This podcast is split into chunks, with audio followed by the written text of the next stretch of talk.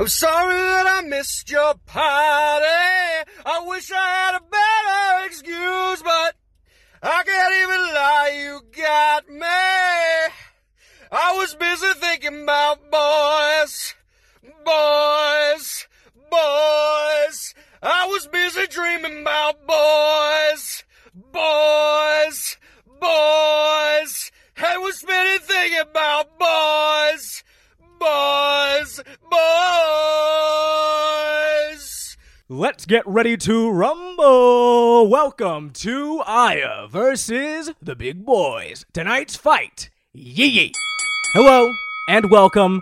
My name is Kevin Cookman, resident big boy and ringleader for the matchup of this century. As you very much know, we are struggling in a global pandemic. Most of us not even anymore, working from home. The side effect of that, a lot more free time to catch up on media of all shapes and sizes. We all have movies we know we should have seen by now, but just haven't. Call it the canon, call it the IMDb Top 250, or call them the big boys, the pinnacles of cinema, maybe the most explicitly patriarchal artistic medium of all time. It is time for a bro movie beatdown without any further ado in today's episode and every episode i am joined by the titular prize fighter herself aya motherfucking Lehman. Kev, thank you. Hello. hey bud Hi, buddy. How's it Hey. going? uh, how's it going it's going like shit dude Brother, shit fucking sucks happy belated Thanksgiving um, since this pod is dropping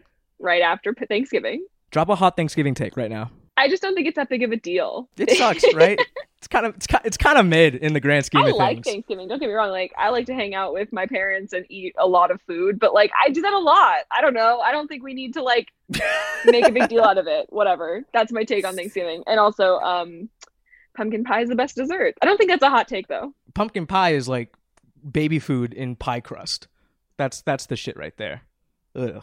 No, thank I don't you. love that. I don't love you. that visual you've just given me. I, I'm here to ruin all holidays. oh, buddy. I. how are you doing, I'm bud? How are so you, Pumped, honestly. dude? This is a fucking crazy this episode. is a wild I can't episode. we're doing this. Um, we've gotten messages about this episode cautioning us, almost. We got messages saying interested to see what the Yi episode is like, and I'm saying, you know what, brother? It's gonna be like any other episode. We're gonna talk about a freaking movie, but it's maybe a tad more exciting than any other episode because Kevin, why is it exciting? Oh, why is that? Why is that? Why? Tell we me. are joined Tell us. two true culture queens, in my opinion, in my humble opinion. Two women who I log on every friggin' day just to see their takes. I have our group chat pinned because I love to update my phone, and I have it pinned right in the center for the friggin' takes. I love the takes, and we've got two brilliant writers, just gen- all around friggin' funny people. Jennifer Anderson and Alexandra Wallachy. Welcome to Aya versus the Big Boys, ladies. Hello, hello, hello. Thank you so much for having us. We're very excited. intro. I'm so I'm so pumped to have you on this podcast right now. And embarrassed a little bit because it's embarrassing to have a podcast. This is my podcast debut. I've never done a podcast before. Oh my god, Alex, have you? Alex, Uh, you have. Welcome to the slippery slope. I was actually sadly the podcast editor at my college newspaper, which is I think more embarrassing love that. because I received a stipend to podcast. So Sick, though, to be paid to do this, to share your takes. to edit audio in Final Cut Pro, disgusting. Welcome to Aya versus the Big Boys. It's a huge app. Huge app. God, just tons of premieres here, nonstop exclusives. There is a reason why Jen and Alex are here today. Um, I feel like we don't always have like big reasons why we have podcast guests. This one I was like, no, no, no. There is a reason we have the podcast guest today.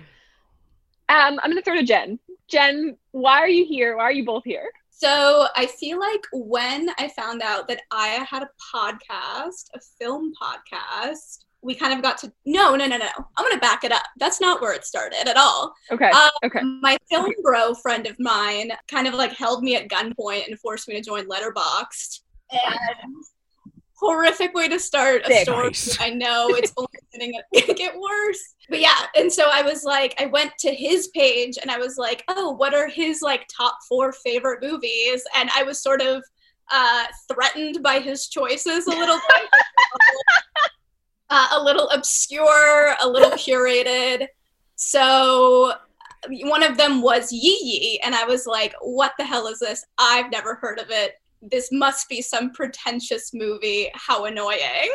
And so I went to Aya with this complaint, and she suggested, oh, let's watch it for the podcast. So you're you're harping on something really fascinating here in that I, it, it seems to be very sudden. I have not noticed this until like the past two or three years, but Yi has become this new like art boy cultural bastion. Like, oh, you haven't seen the three hour Taiwanese family drama? Get the fuck out of my face. Like, it is a very odd qualifier for people to. And, and you're right. Like, it's a movie that, like, anyone who's like in like maybe like the New York film scene or the LA film scene, obviously the Asian film scene, this is like an all-timer classic, but in the grand scheme of like what the idea of the canon is, like what we've been talking about on this podcast about big boys, it's definitely like a more fringe choice. It's like rising up from its ranks, you know? It's it's it's gaining in this reputation of being a, a, a new rite of passage. Why? Why? I thought, I mean, I think that it's interesting that we've gotten comments.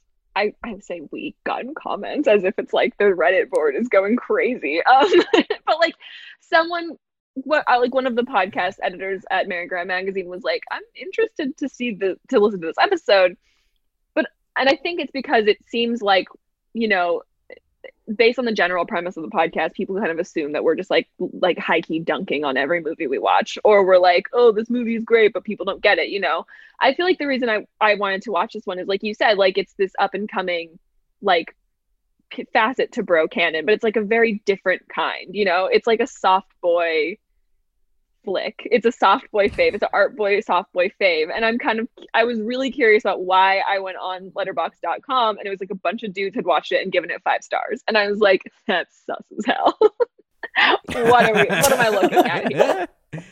Well, I think like the extra sus part is that like you read those five star reviews and it's just the most vague, like yes, no words can describe it. Yes, Gigi, it is the best film of the 21st century, and every fucking review is like that, and like no one ever backs it up with what it actually is.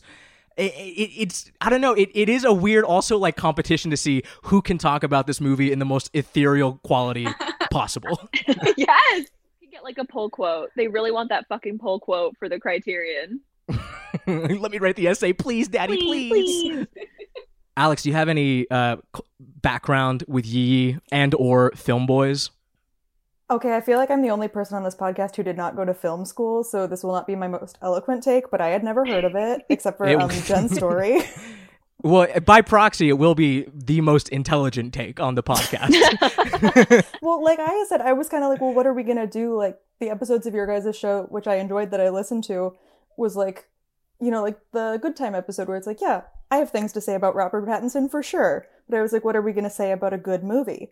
But after this, um, not that I didn't see Good Time, I'm sure it's good, but like after seeing it, I'm just like, oh yeah, it makes men have feelings, and that's why, um, that's why they can't define it, but they like it. Uh, okay. Look, I, I think you bring up a really interesting point, Alexandra, and I'm curious. What? How do you qualify a big boy in your head?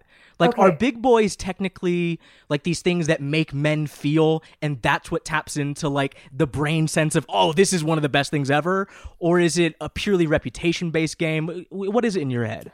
in my head, I thought it was more like, okay, this is kind of toxic male culture, like the taxi driver episode, or like, I assume you guys did The Godfather or will do The Godfather at some point. Something that a man would have in a poster in a dorm. And I, you know, I'm sure there are dorms that have Yi posters, and I'm sure that man is insufferable, but it wasn't my first thought. By the way, Yi Yi poster is gorgeous. Like, No, it oh. is, and I I really enjoyed this movie, but I think there is an element of like performative Yi fandom, as you're describing on Letterboxd.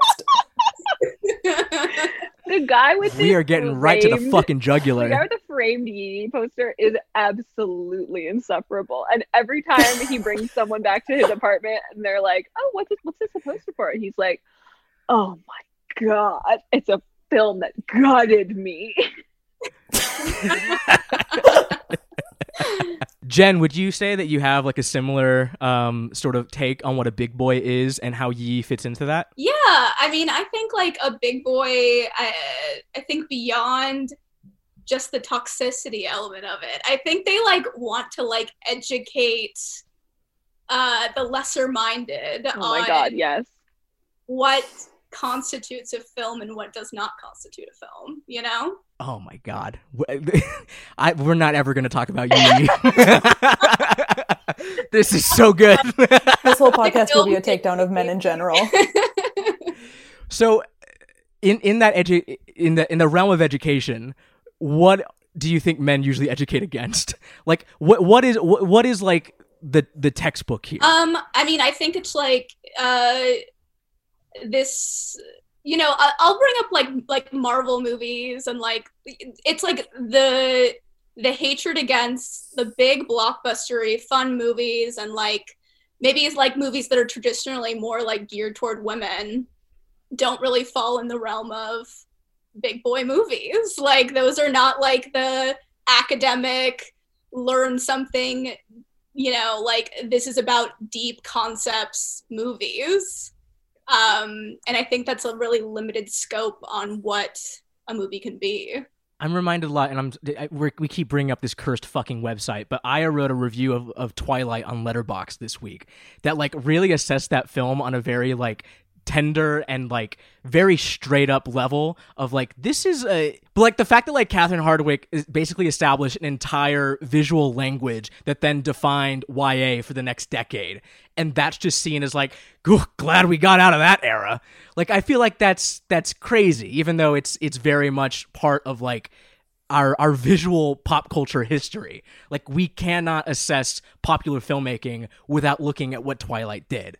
And it's very weird on like a grand scale and just on a on like on a film boy scale that like for as open thinking as a lot of people can be to enjoy the 3-hour Taiwanese family drama, there is still a wall up on ah but Twilight is not a real movie. I'm so glad Twilight's come up. It was bound to, honestly. i was going to say i think it's a lot about like who is the intended audience for the film and so like twilight is for young teenage girls and i don't think generally speaking they're considered like the most like academically minded group of people and so i don't think films made for that group of people are considered films like worthy of like praise and like uh, looking at in a critical way Aya, I'm curious. Before going into Yi Yi, what did you think Yi was?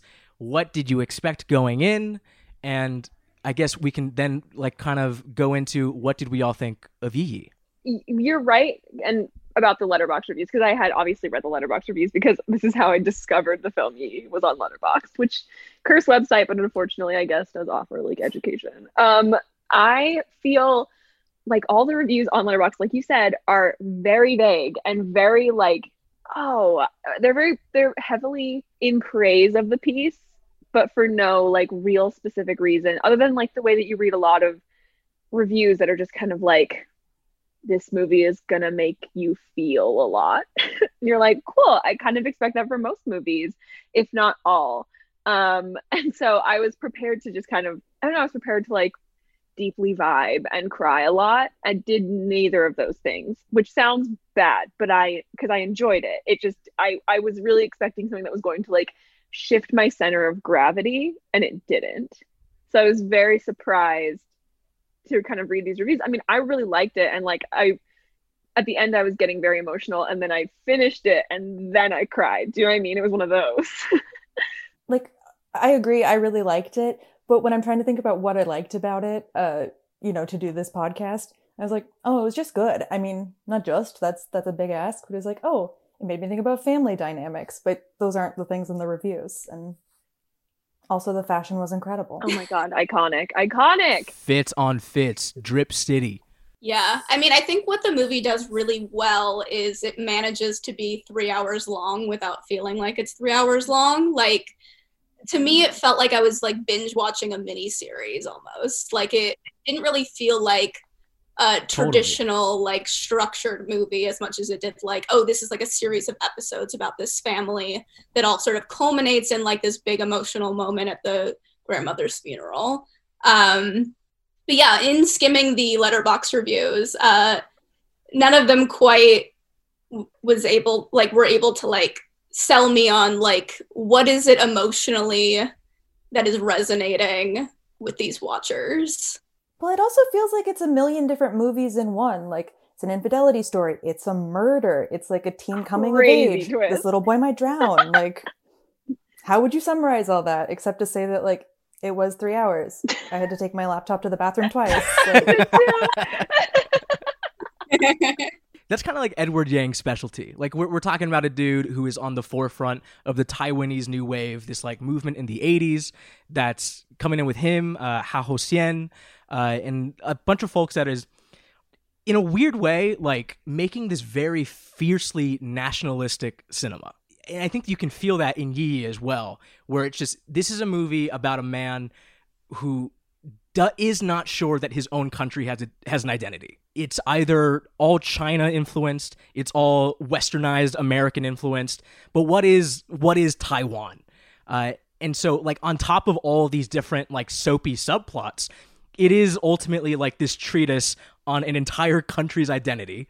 But then also this fucking uh, like a movie about why Edward Yang makes movies.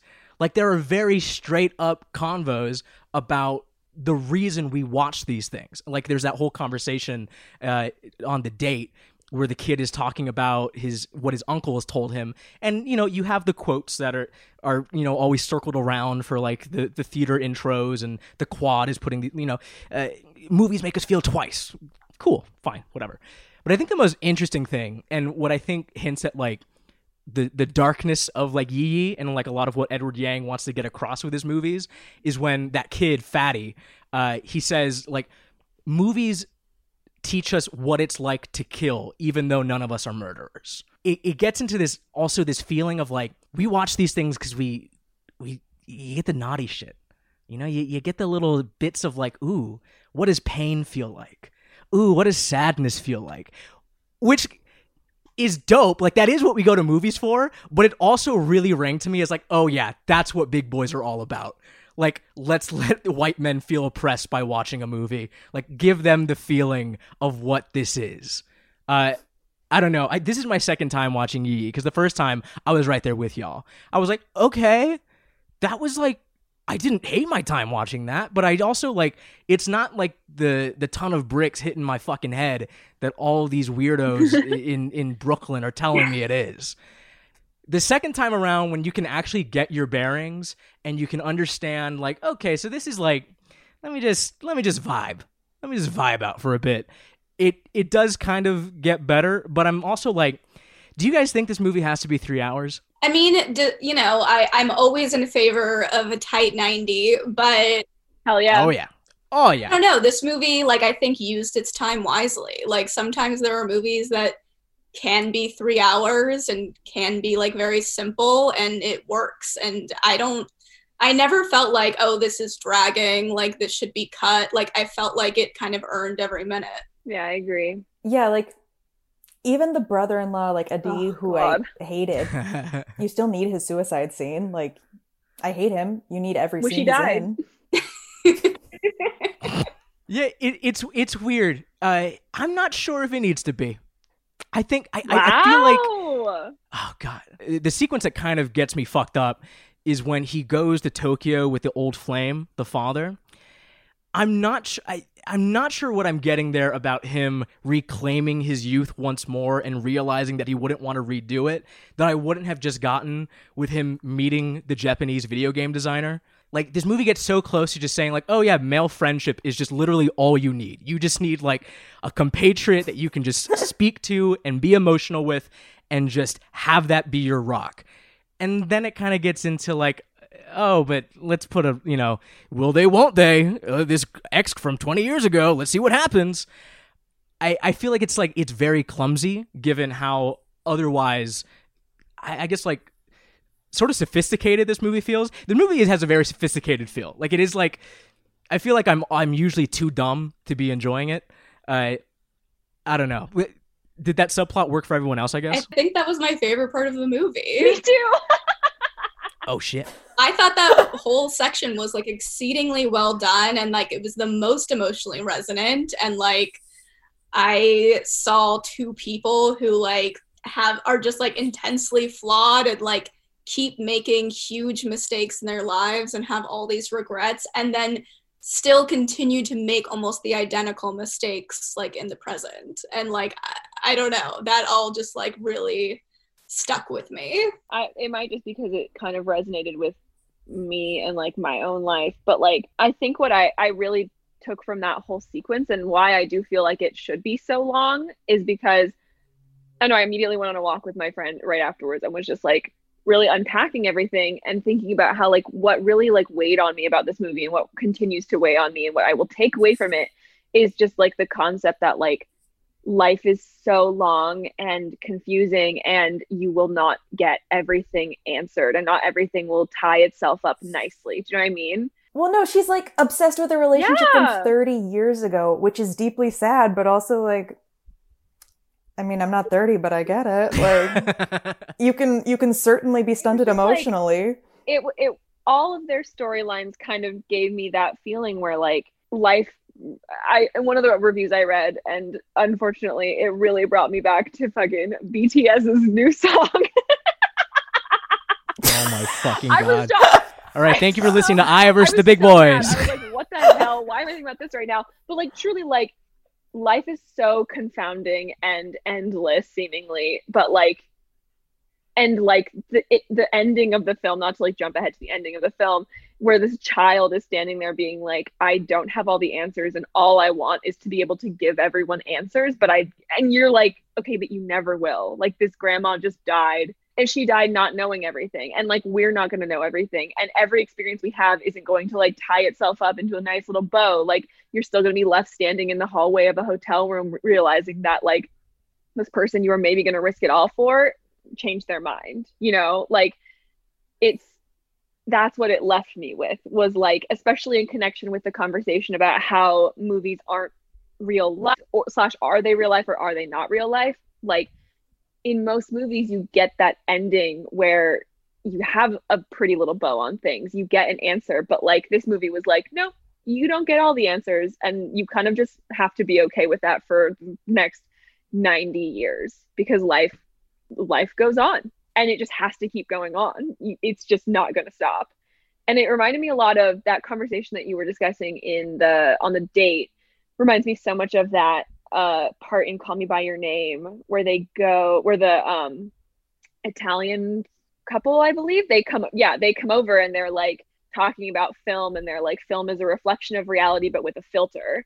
And that conversation reminded me so much of that where like that film you get too much reality in like a bad way but like it, it's still cinematic and this film it's like not cinematic you just kind of keep living your life because life is life and this movie is life because there's no ending Yeah, I, think like one of the interesting things that the ending posits is like is the fact that we can't redo any of this shit. Is that the splendor of life? Like, is that kind of what makes this worth living? Like that you have no takebacks whatsoever.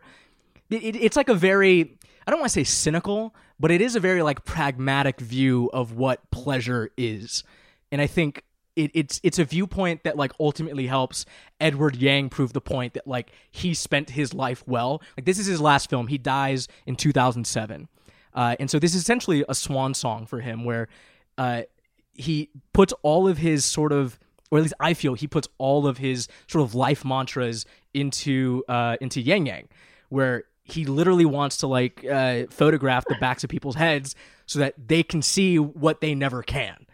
And like, if that is not essentially the goal of, I mean, not even just any filmmaker, like any artist, really, you know, like it's a movie all about perspective in a medium that's literally about perspective.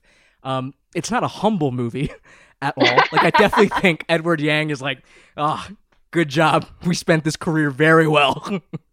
it's very like self-congratulatory in a sense while also remaining kind of super melancholic i guess that that's what i keep coming away from is it like oh yeah this is like a once upon a time in hollywood type of beat where it's like oh this i fucking love I movies dude this is great when you said once upon a time in hollywood i was like literally about to be like this Uh-huh. is like once upon a time in hollywood Except Tarantino's like, I'm not done yet. And everyone's like, Are you sure?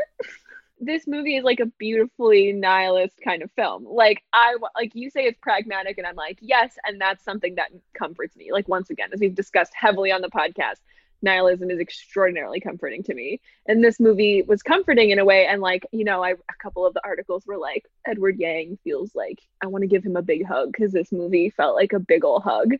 And I'm like, did it? I don't right? I'm like, I don't know if that's true. But like the general conceit that like Yeah. you're just on like a friggin' fast train to the end of your life, it makes me feel better, you know, knowing that like I don't know, it does make me feel better. I feel like he takes like the nihilism of reality of knowing that like you're not going to get the answers and knowing that, you know, you're going to spend your whole life w- longing for something else like the mom who just like escapes to the mountains then comes back and is like, well, life fucking sucks either way so might as well just keep living it. Um but that is but it's comforting because she's like laughing you know? She's like i realized i was just my mom in this situation and all these people were just saying the same shit to me every day. And that's i find that comforting in a funny way you know? Um, does anyone else feel comforted by this film Sorry, their mom thing reminded me that like this movie was three hours and we never got to see her with her master. Like, I'm very curious. Yeah, what the hell? that. Seems like you left something out and you showed me so much of that brother-in-law that I Give hate. her a spinoff, baby. i hate him i just want to see mom vibing in the mountains Ooh, Does this movie feel like a warm blanket? Does it feel comforting? I would venture definitely no for me. I think it's it's it's a it's not a caustic movie, but it's definitely like I keep thinking about that fucking date scene and how like the the biggest thing that like terrifies me about it is like when they're walking over to have some food and, and a drink they walk by a row of movie posters and it's uh, star wars episode 1 the phantom menace it's wild wild west it's robert de niro and billy crystal and analyze this uh, and tarzan uh, and, and Tarzan, of course. But it's like it, it makes it all the more clear that like, damn, like Edward Yang's been at this game for like at least twenty five years, and still the only movies in cineplexes in his country are imports. Like it, there is sort of like this sense of resignation in Yi Yi, where it's like, look, we tried, but look, globalization is gonna take it. All right, globalization won this fucking game, baby. And it's uh, I don't know. I I personally am not comforted when I see that other people continents over are facing the same banal infrastructural issues that I do.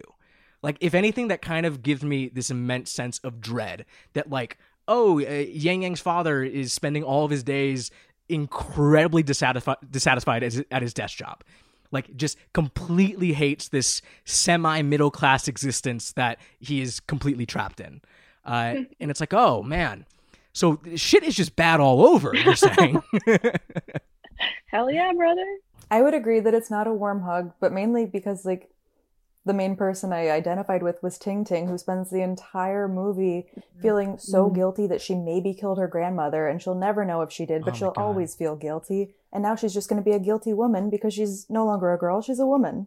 Oh, can I ask a question to the chat, which I didn't pose while we were watching it, but I'm curious. Was the bit with her and the grandmother awake? Was that magical realism? Was that a dream sequence? Was it real? I assume dream sequence. Um, Mhm.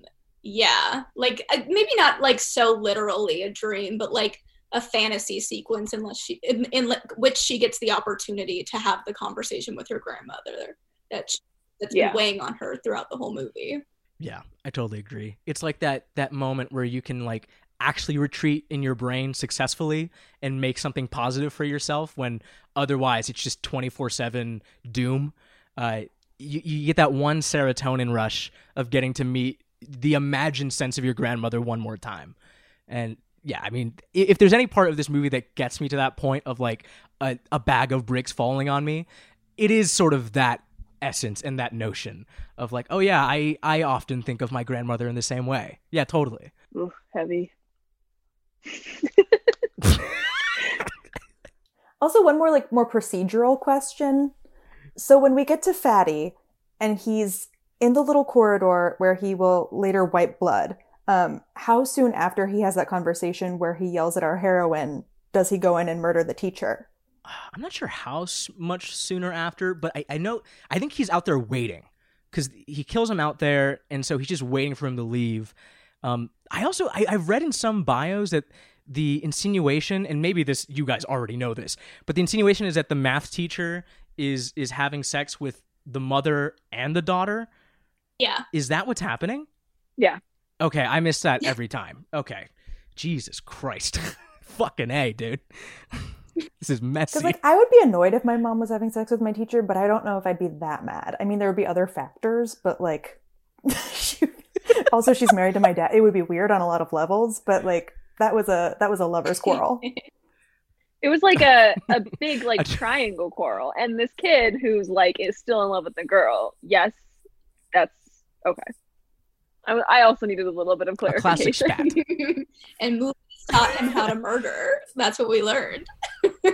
That was so that was like such a dark and random massive plot twist that is just swept under the rug immediately in favor of our heroine uh having an emotional uh, fantasy about her grandmother. That's kind of like the Edward Yang special, though. I've seen three of his films, and in every single one, there's a surprise stabbing. It is very okay, weird. love that. because they're they're all because they're all equally kind of like mellowed out and kind of just sad, and then all of a sudden, gunk, ooh, very weird. I'm actually I'm really glad that you bring up that scene with Ting Ting coming back and getting accosted by Fatty because I think you're totally right because like she's basically entering this like rite of maturity when as she comes in like not only is there this guilt of her thinking that she is essentially she's butterfly affected her her grandmother into a stroke but now like in any scenario she gets herself involved with there is always a 90% chance that there will be a man there screaming at her blaming her for everything she did not have control over. Like it is not it is now a physical presence of this very violent blame in addition to this internal guilt that's already been eating her up. It's like oh my god. Her hers i think from she's kind of like my MVP family member of the film. Like I, I think I'm I'm kind of glued to the screen whenever we're following Ting Ting. I must say, I think my MVP family member is probably Yang Yang. Yang, yang, yang. Oh, Yang Gang for sure, but like God, let's I talk yeah, about that Ti- fucking no, kid. I totally agree that like Ting Ting's story is very upsetting, and I, I mean, I was mostly upset because like it's it seemed to me like she was gonna be gay, which like I'm always search- searching for in my media. we did really think there would be. I thought this was a queer- Yeah, We really thought I that. was oh but it was 2000. I was certainly looking for sapphic leanings in Ting Ting, so when she started dating Fatty, I was kind of like, whatever. Well, it would make a lot of sense if it was like, oh, well, she's in love with the cello girl Lily, but no. Okay, she likes Fatty the murderer. the Congrats. murderer. Situations in which I'm like, oh, you just kind of made your movie wrong because you are watching or reading, or you're writing the script from like a heterosexual point of view when your character is clearly not that. I saw that haircut. I saw the haircut. I haircut. think she has I saw the khakis. Okay. But is that is that not like a trope though?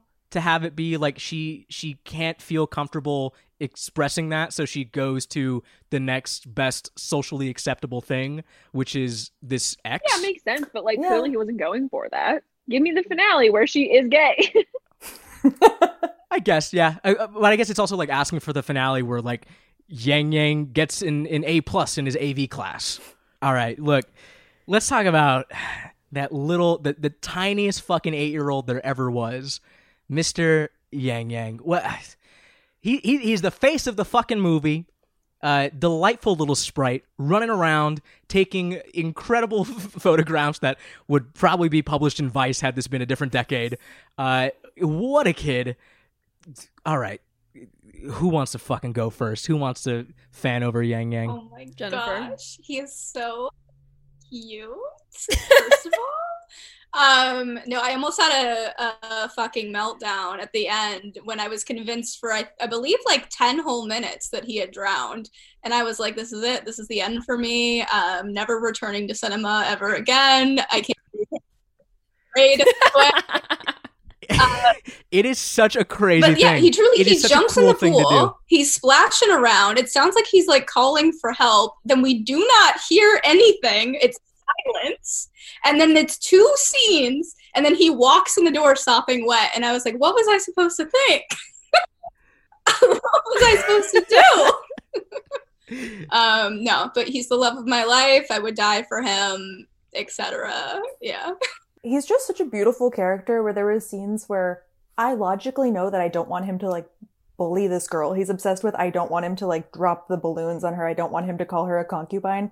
But I'm like, no, do it. Like I'm just rooting for him too much because he's such a magnetic character where it's like, oh no, he's has like a cult leader personality where I will let him do anything. Yeah, his relationship with that with that young girl is definitely like the most and I say this in a loving sense, but like generic uh, sort of narrative that this movie starts going down where it ultimately like concludes with like this fucking electric sequence where he sneaks into that classroom that's showing the movie uh, and she comes in and her skirt gets caught on the door and he glances over and it's like Whoa! and then she walks in front of the screen and then suddenly it's everything clicking for yang yang at once it's like oh this is why i'm bullying this girl because i'm hopelessly attracted to what she is like i don't like has no idea who she is but is just tapping into oh this is what like growing up is like this is what this new level of like emotional understanding is.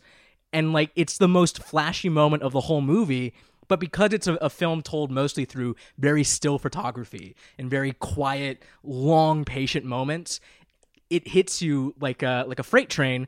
Cause it's like, oh my god, cinema, cinema, movies, I love it.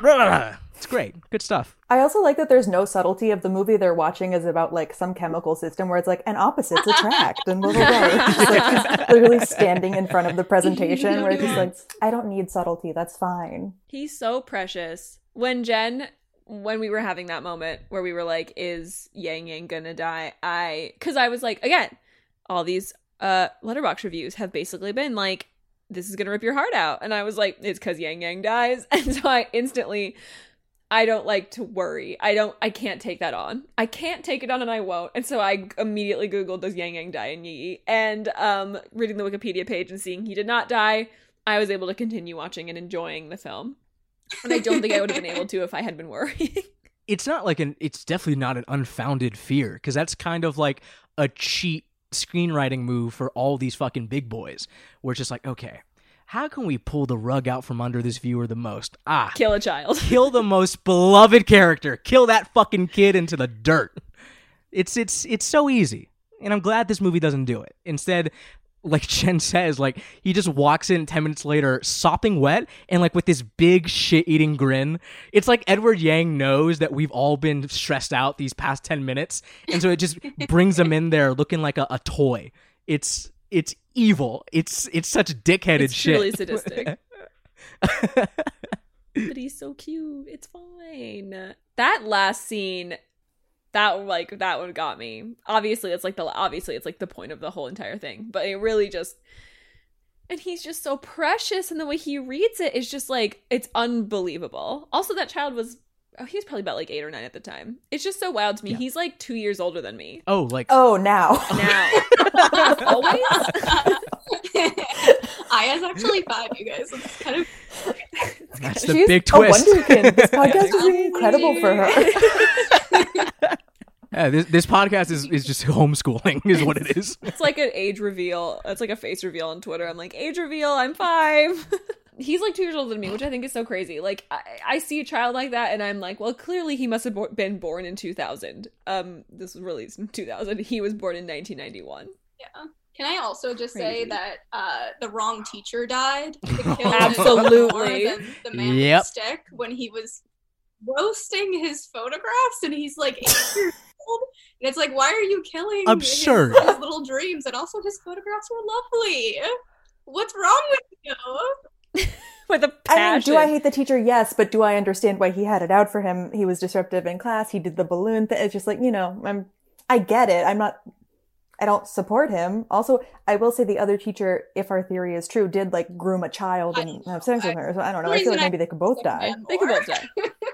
I don't I don't know why I'm dying on this hill, but I think maybe the groomer could die. Just burn down the school. Right. This seems like a shady institution. bad bad building. Seems like a bad school, especially when the that lady was like, "Hey, Ting Ting, you go to a really good school," and it's like, "Is it a good school?" Their teachers are grooming their children. I like the idea that an eight year old could leave school alone and go to a one hour photo and then just come back. Insane amount of freedom. That kid is just running around like he owns the country. It's amazing. Yang Yang. I mean, again, I feel like that also feeds into like Yang Yang is Edward Yang, and he can conquer anything and everything. He is the young genius. It's like, yeah, I get it. Like the, the last laugh of the movie is that like that teacher uh, makes fun of him in front of the whole class for making avant-garde art. And then Edward Yang gets back at that same teacher like years later by going, "Yo, I won the best director award at Cannes. Suck my dick." I mean, we kind of talked about it earlier, but specifically with Yi Yi, why is Yi Yi the the one? Why is this movie the one? Why is this movie the one that?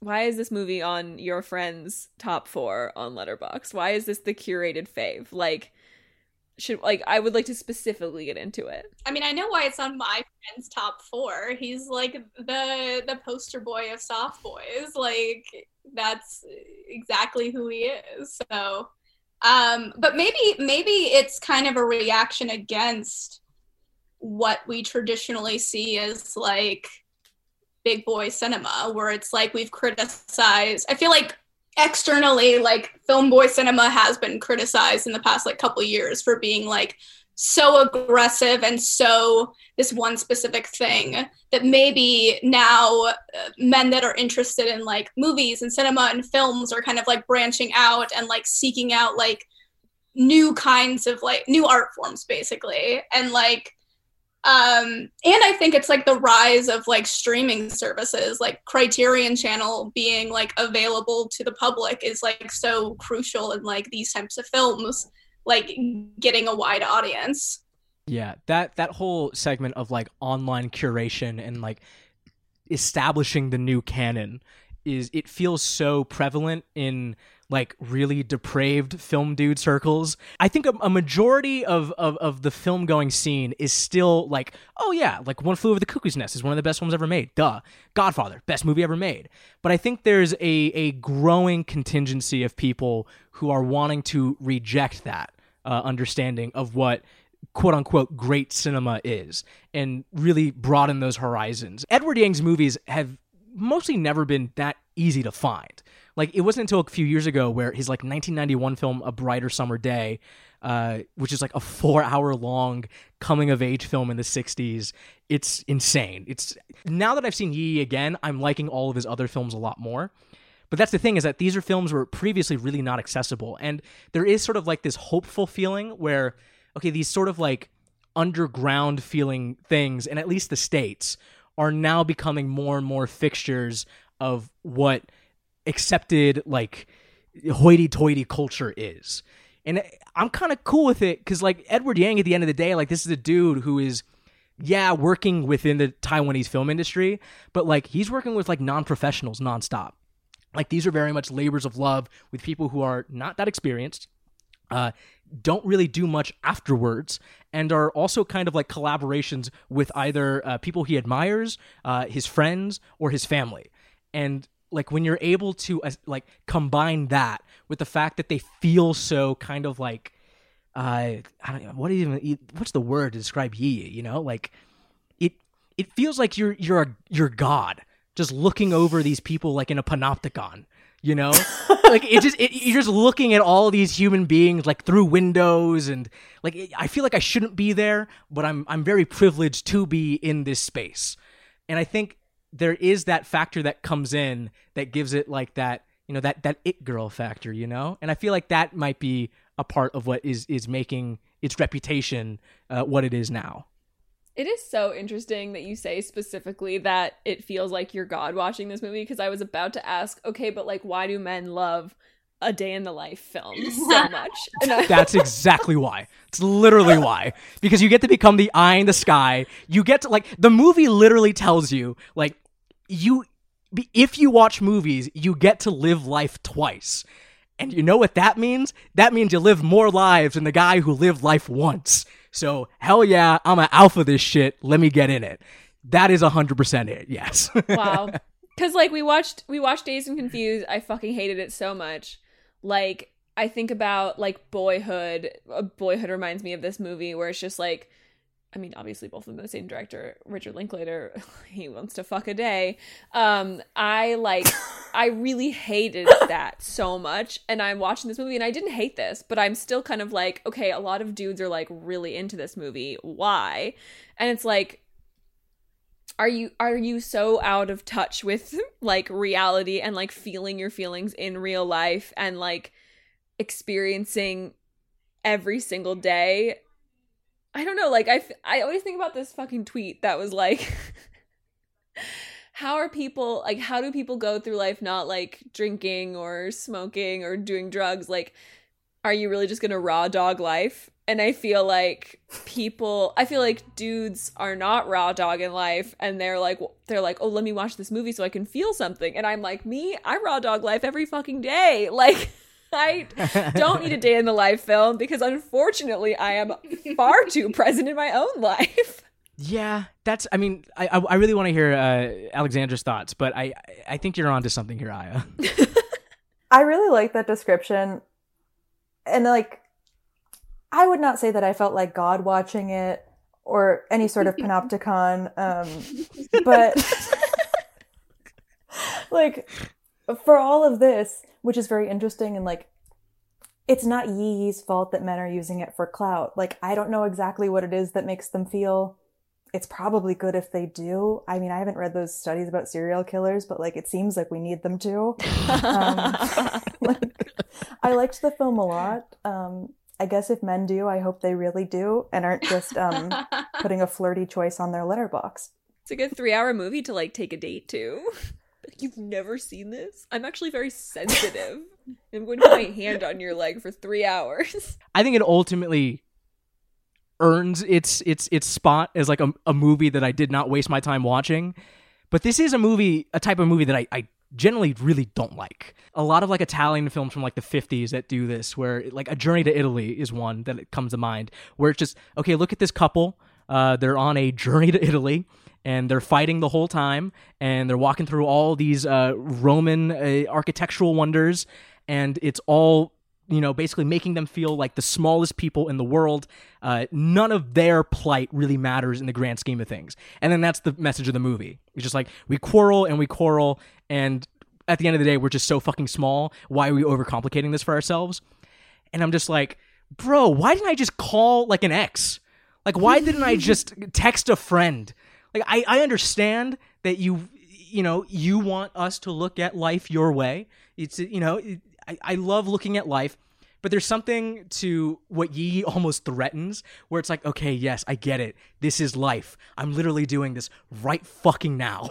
Like i understand i'm miserable. Like i know other people are miserable as well. I there when it gets to this level of banal there is i feel like this romanticization by usually like a critical elite. Like I guess to to to bring this to like a more modern example, I hate Inside Llewyn Davis. I think that movie's a piece of shit. And it's just like it's like two critically acclaimed awards whores uh, directors writers who are basically just saying, "Oh man, trying to get a start in this industry fucking sucks." and I'm like, "Yeah, dude, it does." Like I like I don't know why you're so attracted to how shit it all was. Like 99% of us are doing this. like, this is not like a, a, fun, interesting story route. Like, this is what we do. Uh, I don't know. Is that something that, that irks any of you, or is that something that you kind of embrace or accept in, in cinema like this? I have not seen any of the films you discussed. Perfect. Um, Great. You're dodging like 17 bullets. Gorgeous. Um, the last film I watched was Twilight. So, yeah. A masterpiece. I think it's I think it's uh, it's how it's presented to me because I wouldn't compare this to Inside Llewyn Davis by any means. Like yeah, I get they're both like you know life fucking sucks movies, but it's very different. I, I mean, like like I guess the closest comparisons were like uh like you said, Once Upon a Time in Hollywood, which I do like, but then I also was watching this movie thinking about like boyhood and was like, okay, well, I hate boyhood. I think it's a very generational thing. Like, my mom fucking hates movies like this. Like, she refuses to watch movies that are too much like real life. Do you know what I mean? Like, we watched Lady Bird and she was like, get me the fuck out of here. Like, she hated that shit. she's like, I come to the movies to see something crazy. You know, like, she's unfortunately of the, the big, like, I go to the movies if I, sh- for movies I shouldn't watch on my TV at home, you know? Like, I I I think that like that mindset can be really limiting. And so she like ref- cuz she like refuses, you know, but like so I'm not going to refuse to watch a movie that's like too much like real life, but at the same time you got to really prove to me why I'm spending 3 hours sitting here like with a family when I could uh, go be with my family for 3 hours, you know? I think that's a really good point. And also, like, when I really think critically about it, I'm like, well, nothing all that active happened. Thing, things happened, but we didn't see it. Like, we didn't see that man steal um, money from that horrible brother in law. Like, we didn't see the murder. We didn't see any of these active things. But, like, because it was laid out so beautifully, it was still very compelling. And I wonder if part of that was also like, I don't know anything about Taiwan. I wanted to look at um, the dad just like crying at the sea in Japan. Like, Oh, it was beautiful. Yeah, like if this happened in America, if like there was an American Yi Yi lol, I would not be as. It would be trash. Yeah, it'd be trash. I would not be as interested because I'd be like, oh god, I'm sure. Like it's like Death of a Salesman. I don't know. I'm like, cool. Living in the Midwest sucks. Anyways, Wait, who would you cast in the American Yi Yi? Oh baby, Jacob Tremblay. number one, Tremblay. Get Tremblay on the call now. Oh, Matthew Oh, Reese is an American, huh? He's an American. But he could do an this is the American most accent. cursed topic. This is so cursed. well, you know they'll do it. Um, Yeah, and you know doing, it's gonna be a- fucking Mark Ruffalo. Oh, Ooh. god damn! I hate that guy. I want to pause it for the uh, the neighbor mom who has sex with the teacher that her daughter also seems to have sex with, Mhm, mhm. Marisa Tomei. of course. Ooh. Yeah, duh. That's great. Because you know they would just go with like a full cast of white people. Like it's like the Oh, Midwest Oh. Yes. American. Of course. Would it be Midwest I- though? Like, I'm curious. Would it be like a, or would it be like a bigger, like a city? Because they're in a city in the I think- movie. Yeah, I, th- I think it's got to be city because I think what's like core to Yi Yi is like finding identity in like the urban body, Yeah. and so what that of course means is that Glenn Close is playing the grandmother and finally getting the Oscar in that- Chicago. that final speech. and they're in Chicago. in Chicago. There we go. Because this movie partially discusses Chicago. So we can just do like a little switchy thingy. Important. Jen, you had a take? oh, Ana de Armas as the pregnant wife. Of course. Yo! Of course. Wait, so who's who's the who's the brother-in-law? That's crucial. It's Ana de Armas. no, it's what's his name? It's Jesse Plemons. I Plemons. want to see Jonah Hill so bad. bro. You just want to see him passed out with that bush. that bush. About to see it.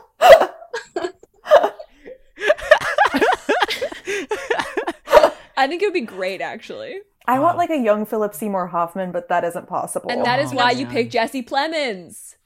Oh, fine. oh shit! He's the young Philip Seymour Hoffman. You did it. You That did is it. insane amount of praise for Jesse Plemons. Oh my god. Before we stray too far from the light, I'm actually really curious based on like on that last topic we were on.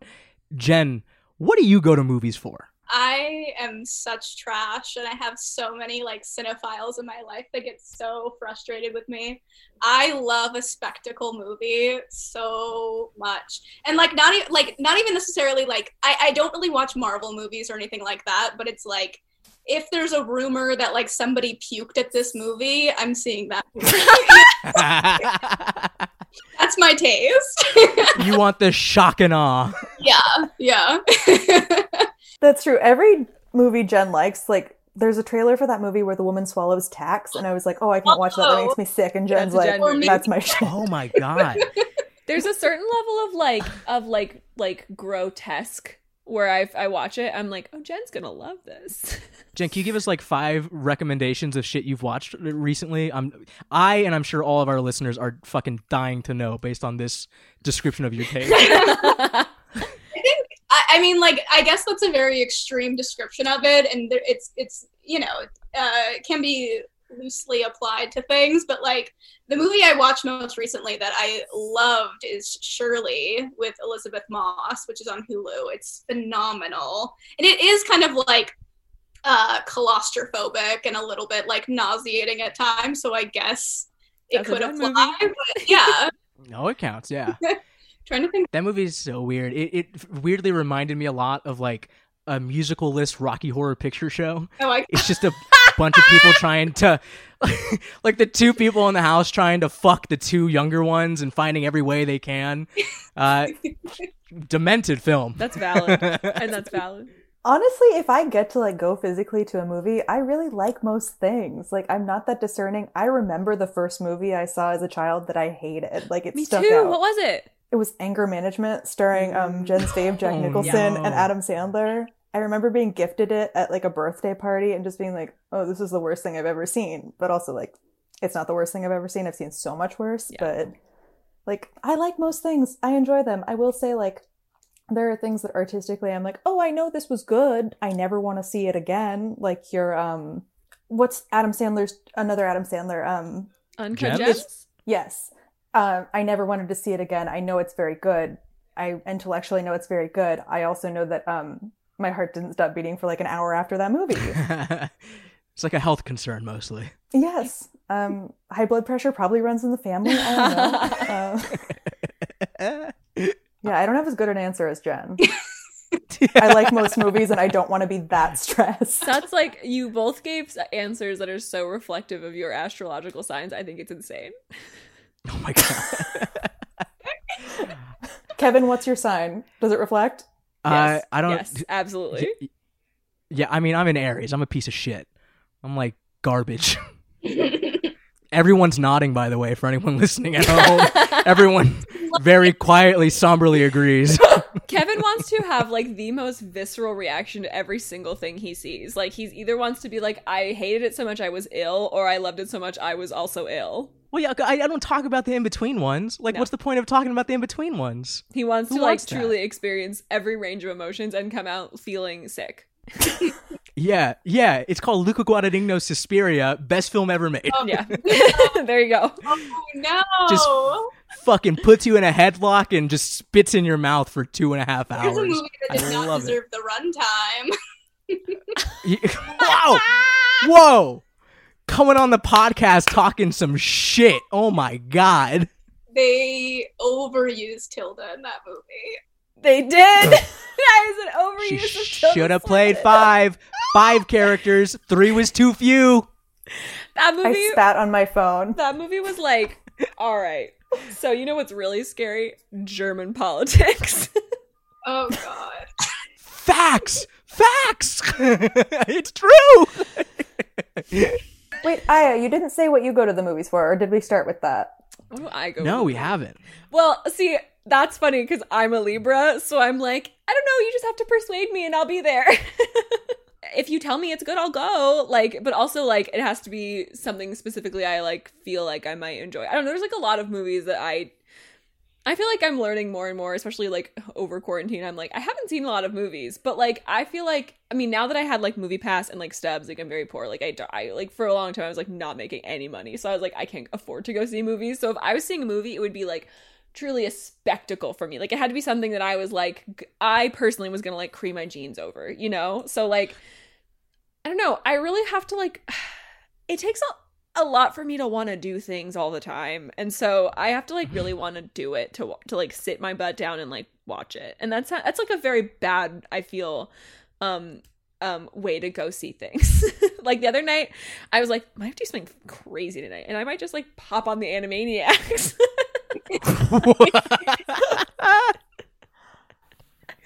like the old Animaniacs or the new the one? new animaniacs it's very Wow. fun i love Dude, the we got a cartoon fiend. I love the Animaniacs so much. I feel like that says so much about me, but like truly every part of my personality and my sense of humor has derived from the Animaniacs.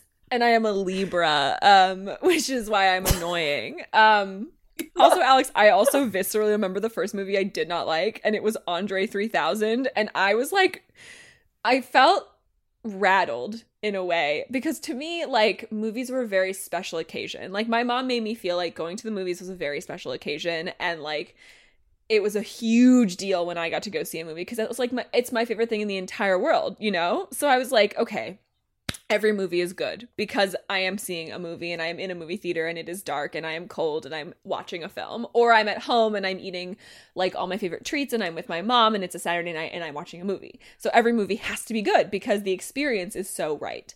But then I saw Andre 3000 and I remember afterwards my friend was like that was good and I was like shaken to my core because I was like this can these can be bad? Like they can do them wrong? I was really upset. Wait, you said Andre 3000 twice. Are you talking about the Bernie Mac movie, the baseball movie? Yeah. Mr. 3000. Mr. 3000. Uh, I'm sorry, I'm referencing a member of the I was Black wondering what that Eyed Peas. Andre 3000. Uh, OutKast. OutKast. OutKast. Jesus Christ. Wow. Uh, folks, it's the half white showing. She's here. She clocked in. Um, yes, Mr. 3000 fucking sucked. I hated that movie. So it's about baseball? It's about baseball. It's about Yeah. Bernie Mac wanting to get his 3000th home run. Does it? I think the only good baseball movie I've ever I've ever seen is Bill Bull Durham because it's such like a horny movie and it's not really about baseball. A League of Their Own. Great choice. Oh, that is good too, but it's not very horny. Scheana's uh, Scheana's aunt.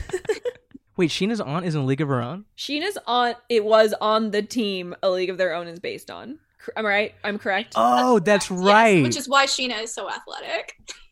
Yes, and this Of was brought up in course. the According to baseball Scheana. episode of the last season of Vanderpump Rules. Mhm. Recast movie with Vanderpump stars. Go.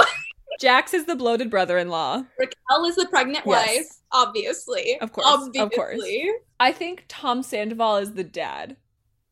I agree with that. I think she, Thank you, I think Scheana Tom Schwartz- is is Sherry for sure. For sure. Yes, absolutely. Schwartz is the grandmother because we don't really need him to talk. Yeah, absolutely. but you just have to like feel strongly for him, which I feel everyone kind of does about Schwartz. And he kind of has the hair, so it's like, sure. Yeah. Yeah. Yeah. Uh, Dodie is, is fatty, 100%. She will commit a murder, yes. One day it's, she in her, will. it's in her plank. Stassi is the uh the neighbor girl. Oh, yeah. Yeah. And that makes sense that, yeah, Kristen would kill for her. Kristen would absolutely drop of a hat. Stassi wouldn't even ask. Kristen would I wonder do if I it. could get sued for this. Is this libel? Is this libel? who's who's Uh, um Ting Ting? I think Katie is the mom because she has that dark energy that you know will go away if she just like takes care of it. But when she goes away, she can't even take care of it. Yeah. Ting Tang. Who is Ting Tang? Hmm. No one's God. good enough. to Honestly, maybe like Jiggy or someone. Oh, is wouldn't it Charlie. be like sent? Charlie is Ting Ting, Charlie. Yes, that, that makes sense. my queen who has never had pasta. Why would you want that? Her gorgeous gap tooth. Folks, uh, do we have any final thoughts on on Edward Yang's seminal classic, Yi Yi, aka a one and a two? Gorgeous film. I don't know if I trust any man who says it's one of his favorites. so it's a it's a classic big boy, is what you're saying. It's a classic big boy. I think it's a gorgeous film, and I feel like, well, maybe let me let me actually revise that. I would ask any man if he said this is my favorite movie. I'd be like, I need specifics. Why? And don't say it felt like a warm hug or like, oh, it was just so beautiful. Like I want, I want drop the specifics. Some tangible reasons. I liked it very much. Um, I also it uh I was confused as to why we were doing it on this podcast, and now it makes sense. Um, Yay! you know, great film. I liked it. I felt smarter after, but you know, not that much. we love that. If you read for three hours, you'll feel smarter. Yo, It's, sci- That's it's most films, science, yeah. actually. I, I think yeah, reading is probably a better activity than what I and I have dedicated our entire lives and careers to. Probably I'm illiterate. Something to consider. But hey, Yi taught me you can't redo life, so fuck it, full steam ahead. Jennifer, Yeah, Jen, you have like the biggest plot arc uh, for this True. movie. I mean, I will say, like, like I said before, I'm attracted to a spectacle movie. You know, something that I'm gonna faint to. But like, this surprised me. Like, I kind of this is, you know, typically a movie that like I will make fun of at a distance without ever watching it. But it surprised me. I was really taken by it. um, I also wanted to say uh, I don't think we get a, got a chance to talk about the fashion in, in the film at all. Oh, we've got to talk Uh, about the fashion. I want to start by just saying, like, I don't think the pregnant wife is she ever named in the movie? I just keep calling her pregnant. Oh, Her name is She is, I Xiao, wrote it Xiao. Yan, Oh yeah, that's right. Yes. yeah. So she is so hot. I just want to say, Uh, she, I- I was just uh, blown away by her every time she was on screen. All of her outfits were amazing. Um, when she comes into the house and she's in that little like khaki get up and finds her husband Yeah. basically dead on the floor, that was a fashion moment. Like, Oh my god, I gasped. I mind gasped. blowing fit. and I do want to throw to Alex for her Yang Yang takes. Mm-hmm. Normcore King. Okay. I love every outfit Yang Yang has. I feel that I do have most of them, but I also want to go to um, my favorite man with the bowl cut. Yes. Uh, the who I believe his name is Oto or Ota. He's the original like. It's a video game designer, right? Like Yeah, kind of. vi- I was Very confused as to what industry they were in, but it's whatever it is. It's not doing well. I get that. Um, the corduroy, the layering of the collar and the sweater. It's very Gap 2004, and I love that. That's good. Ahead of his time. I personally was addicted to um the mom's green skirt suit. There was a lot of skirt suits in this film. There was a uh, someone's assistant was wearing a powder blue skirt suit at a certain point. The mom was wearing that emerald green skirt suit at the very beginning. There were a couple more throughout the film, and I think that we should bring them back. Unfortunately, they do not look good on me, but I love them and I love to look at them. And that emerald green one, gorgeous. I think you have to be 40 to wear a skirt suit Yeah. or like doing mock trial, which is the only time I've ever worn one. Absolutely. I don't think in this, you know, in the next couple decades you will need one. Maybe one day. Maybe I'll just go for it one day. Maybe I'll get married in a skirt suit like Carrie Bradshaw. You don't know. You don't know. Good lord. I, I want to shout out that horrible teacher real quick. He's got that like like coke dealer Cuban grandfather fit going. Like he's got the cane too. I'm a fan of linens. I'm a fan of just truly retiring and not trying anymore and just wearing like basically socially acceptable uh, potato sacks. And that's what that man's doing. He's living out the dream, yelling at children, walking with a cane when he doesn't have to, and just wearing all white like a fucking goon. Incredible. I hope to one day do it. Goals. True goals. Let's bring it in. Let's bring it in. Who was the hottest of the flick in Yi Yi? At first, I said, okay, all these people are like actively trying to look like normal humans. So no one's like very hot because they're all trying to just look like normal people. Unfortunately, hot people exist in real life too. And the hottest of this flick was easily, by far, Xiao Yan. The hot, pregnant Oh. wife. Oh yeah. Yeah, Alex, who I'm did in. you think? I'm all in. Okay, so I was gonna go with Ota, um, aka bowl cut. Alexandra! I- because well, besides like I do think he's handsome. Okay. Uh, okay, so what, remember when he did karaoke? Remember when he performed that confidence? How are you not attracted to that confidence? This is very okay, she's winning me over. I think I'm I'm, I'm with her because the song he's performing is like this beautiful Japanese ballad, Sukiyaki. That's like one of my favorite songs of all time. And you know what? Jeans creamed. Wow. Beautiful. I was not expecting that, but also at the same time, I kind of was. Very on brand for Ms. Alex. People can have chronically bad taste, and it's something we have to live with, and that's fine. God, Jen, this is the best episode Oh, we've I ever mean, done. obviously, like I've been ranting and raving about pregnant wife. Like pregnant wife. pregnant wife! shot of the Yeah. whole So movie. She's the first shot of the whole movie, and she looks amazing. So it starts out so hot. Jen literally sent us Yeah, a I picture. took she sends us a picture and just says, already, Already. obsessed with this woman. And I was worried. I was like, oh, what if she's just only in this and we never see her again? And like she's just like this side character that's only in this moment. No, she keeps popping up and she looks great every single time. There's a scene where she's in a white button up, like nine months pregnant, and she's like, oh, and it's I, fabulous. I almost died. I almost passed Also- away. My soul left my body. She had a baby, and three days later is in like the tightest looking, That tangiest dress I've ever Yeah. seen. Gorgeous. Unreal. Like, I'm mad that they did that to women, but also she looks incredible. Good for her. I also They- just they do it different note, in Taiwan. I love the I don't I don't even think it's a running joke. I just love that uh they still have not named the child at the end of the film. Yes, egregious, because it's definitely months old. People do that though. People, some people are like, no, no, no. I will just wait to see what happens. I mean, one of our favorite podcasters did switch her son's name she at about fully age two. changed the so- child's name and announced That's it at a crazy. birthday party. Who? Name names. That's insane. Wow. Casey Wilson, Casey Wilson. Oh my god from god. our Real Housewives podcast. How do we usually end these things, Aya? What, what do we do? I, I mean, we talked Yi Yi, did we not? We talked Yi Yi. I Sh- feel old, as our friend Yang Yang says. Mm, Yang Yang feels old at age eight. Great sign. Alex, Things to come. Jen, where can people find you online if they're logging on? If they, if you want to be found, t- say where you can be found. It's trash cake. I don't tweet anymore. Uh, but I Oh, think yeah. if you go on the Twitter, my Instagram is is linked there, and I use that a little bit more, but only a little bit more. I'm um, on twitter.com at wall2wallachy. Someone does have the at Wallachy handle, and it kills me because they don't use it. They're in Scotland, and it's not even their name. File something with Twitter. I think you can do that. It may cost money, but you should do it. I should. Bomb I mean, Scotland. obviously, I'm wealthy. Let's do it. This has been a real treat. Uh, I've been dreaming about this episode for months and months and months when Jen yelled at me for putting Yi on my watch list while we were on a Zoom. Um, um, A long time coming. a long time coming and it was a treat and it was exactly what I everything I could have asked for. Thank you so much for coming, ladies. This was so fun. Thank you for having us. You're welcome back anytime if you ever want to watch another boy movie with me. I would simply love to have it.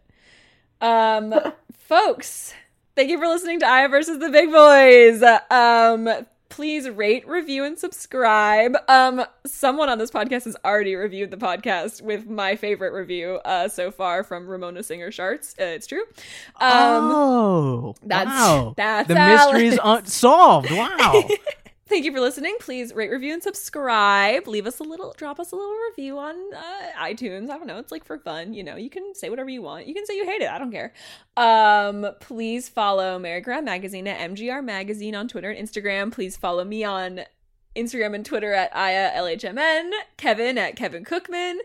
Uh, please join Diamond the Jukebox every Friday night on Merry-Go-Round. Please donate to the Patreon if you if you feel like it. If you're nasty, um, I don't know what else is there. What what have we got? What, what, what do you have any plugs, Kev? I've got no plugs.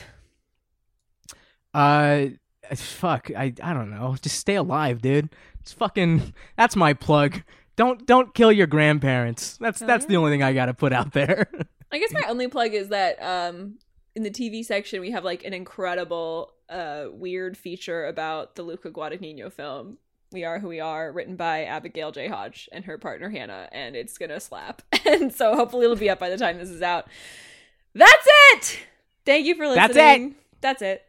Yay. Bye. Bye.